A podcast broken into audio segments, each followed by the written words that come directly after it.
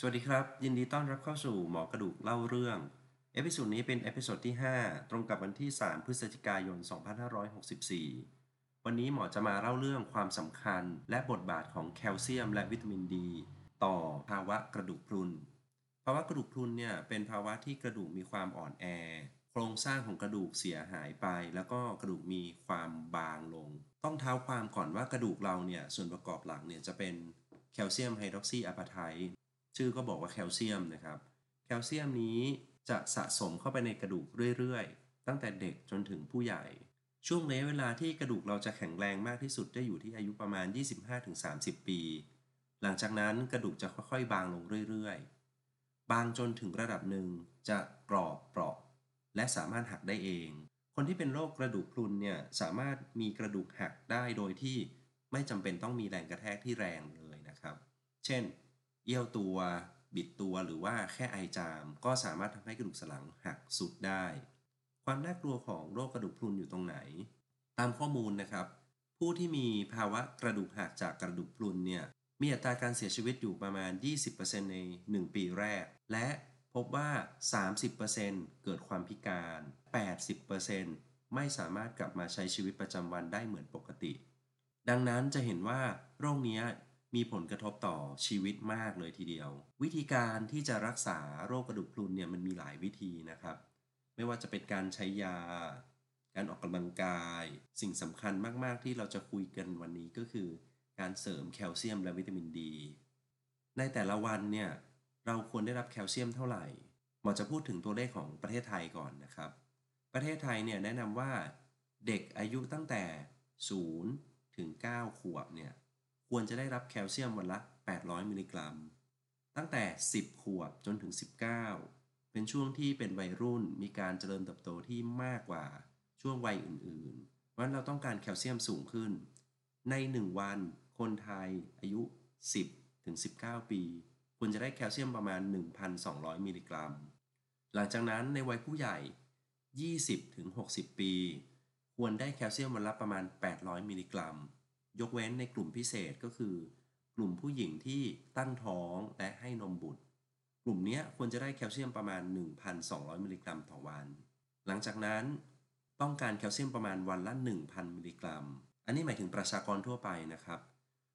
แต่จะมีประชากรพิเศษอยู่กลุ่มหนึ่งที่อาจจะแตกต่างประชากรกลุ่มนี้เรียกว่าผู้หญิงวัยหมดประจำเดือนผู้หญิงวัยหมดประจำเดือนเนี่ยจะต้องการแคลเซียมมากกว่ากลุ่มอื่นๆเนื่องจากว่าเป็นกลุ่มที่มีความเสี่ยงต่อภาวะกระดูกพรุนมากที่สุดในคำแนะนำของประเทศไทยแนะนำว่าผู้หญิงวัยหมดประจำเดือนควรได้แคลเซียมวันละประมาณ หนึ่งพัน มิลลิกรัมซึ่งจะแตกต่างจากคำแนะนำของสหรัฐอเมริกาในสหรัฐอเมริกาเนี่ยผู้หญิงวัยหมดประจำเดือนเนี่ยแนะนำให้รับประทานแคลเซียมวันละ หนึ่งพันสองร้อย มิลลิกรัมและควรจะได้รับวิตามินดีแปดร้อยยูนิตในขณะที่ประเทศไทยเนี่ยแนะนำว่าวิตามินดีเนี่ยควรได้ประมาณสี่ร้อยยูนิตในอดีตเราเชื่อว่าประเทศไทยเป็นประเทศที่คนโดนแสงแดดเยอะแล้วก็น่าจะได้วิตามินดีจากการสังเคราะห์จากผิวหนังแต่วิถีชีวิตคนไทยเปลี่ยนไปนะครับเราหลบแดดมากขึ้นเราทาครีมกันแดดถ้าเราทาครีมกันแดดความสามารถในการสังเคราะห์วิตามินดีของผิวหนังจะลดลงประกอบกับถ้าอายุมากขึ้นโดยเฉพาะถ้าอายุมากกว่าเจ็ดสิบปีจะมีการสังเคราะห์วิตามินดีที่ผิวหนังน้อยลงดังนั้นเป็นสาเหตุที่เราจะต้องเสริมแคลเซียมและวิตามินดีมีงานวิจัยของมหาวิทยาลัยขอนแก่นเขาทำการศึกษาปริมาณแคลเซียมในอาหารของคนไทยในแต่ละวันปรากฏว่าแคลเซียมเฉลี่ยในอาหารคนไทยเนี่ยมีอยู่แค่ประมาณ สองร้อยถึงสามร้อย มิลลิกรัมต่อวันเท่านั้นซึ่งห่างจากปริมาณที่เราควรจะได้รับมากเราก็ควรจะต้องมาเสริม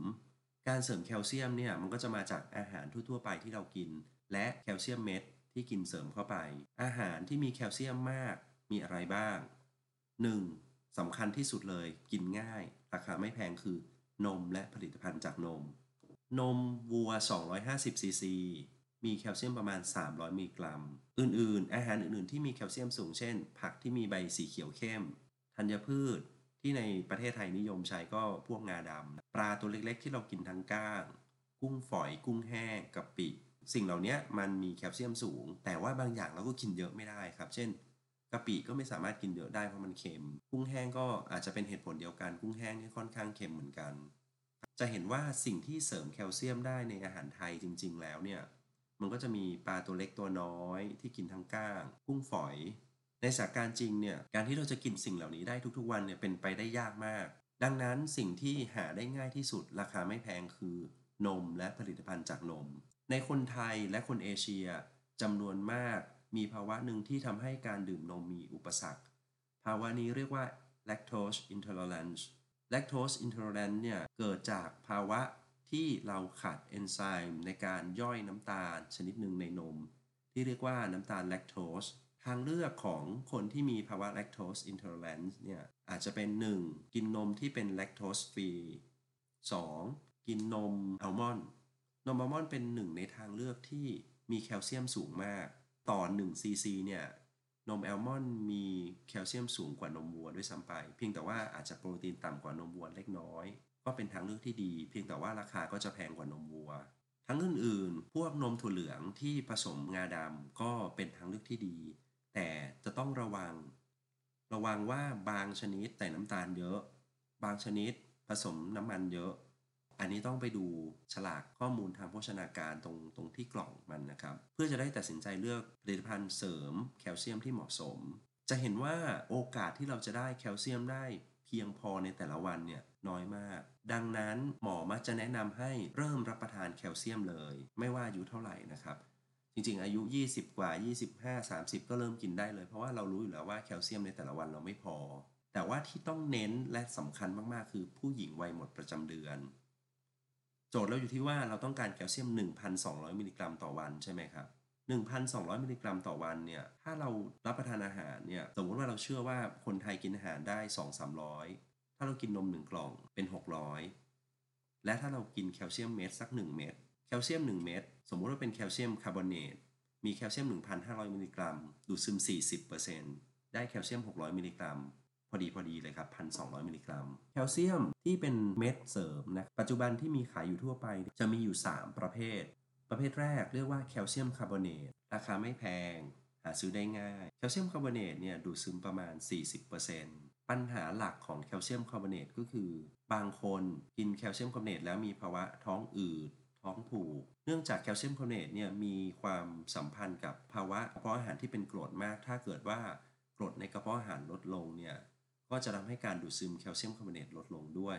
เช่นคนที่กินยาโรคกระเพาะอยู่กินยาโรคกรดไหลย้อนทางเลือกต่อไปเรียกว่าแคลเซียมซิตเรตแคลเซียมซิตเรตเนี่ยข้อดีก็คือสามารถดูดซึมได้ดีในกระเพาะที่ยังไม่มีอาหารก็คือมีภาวะเป็นกรดแล้วก็อาจจะรบกวนทางเดินอาหารได้น้อยกว่าแคลเซียมคาร์บอเนตแต่อย่างไรก็ตามก็ยังคงรบกวนอยู่ยังยังพบคนไข้ที่มีปัญหากับแคลเซียมซิตเรตตัวแคลเซียมซิตเรตเองเนี่ยดูดซึมประมาณ ยี่สิบเอ็ดเปอร์เซ็นต์ ดูดซึมน้อยกว่านะครับปัจจุบันเนี่ยมีแคลเซียมอีกชนิดหนึ่งเรียกว่าแคลเซียมแอลทริโอเนตแคลเซียมแอลทริโอเนตเป็นแคลเซียมที่ดูดซึมได้ถึง เก้าสิบเปอร์เซ็นต์ ก็จริงแต่ปริมาณแคลเซียมแอลทริโอเนต หนึ่งพัน มิลลิกรัมเนี่ยจะมีปริมาณแคลเซียมเพียงแค่หนึ่งร้อยสามสิบ มิลลิกรัมดังนั้น หนึ่งพัน มิลลิกรัมของแคลเซียมแอลทริโอเนตเนี่ยมีแคลเซียมแค่หนึ่งร้อยสามสิบดูดซึม เก้าสิบเปอร์เซ็นต์ ของหนึ่งร้อยสามสิบเพราะฉะนั้นในหนึ่งวันเนี่ยมันจะต้องกินแคลเซียมแอลทริโอเนตจำนวนมาก เจ็ดถึงแปด เม็ดถึงจะเพียงพอ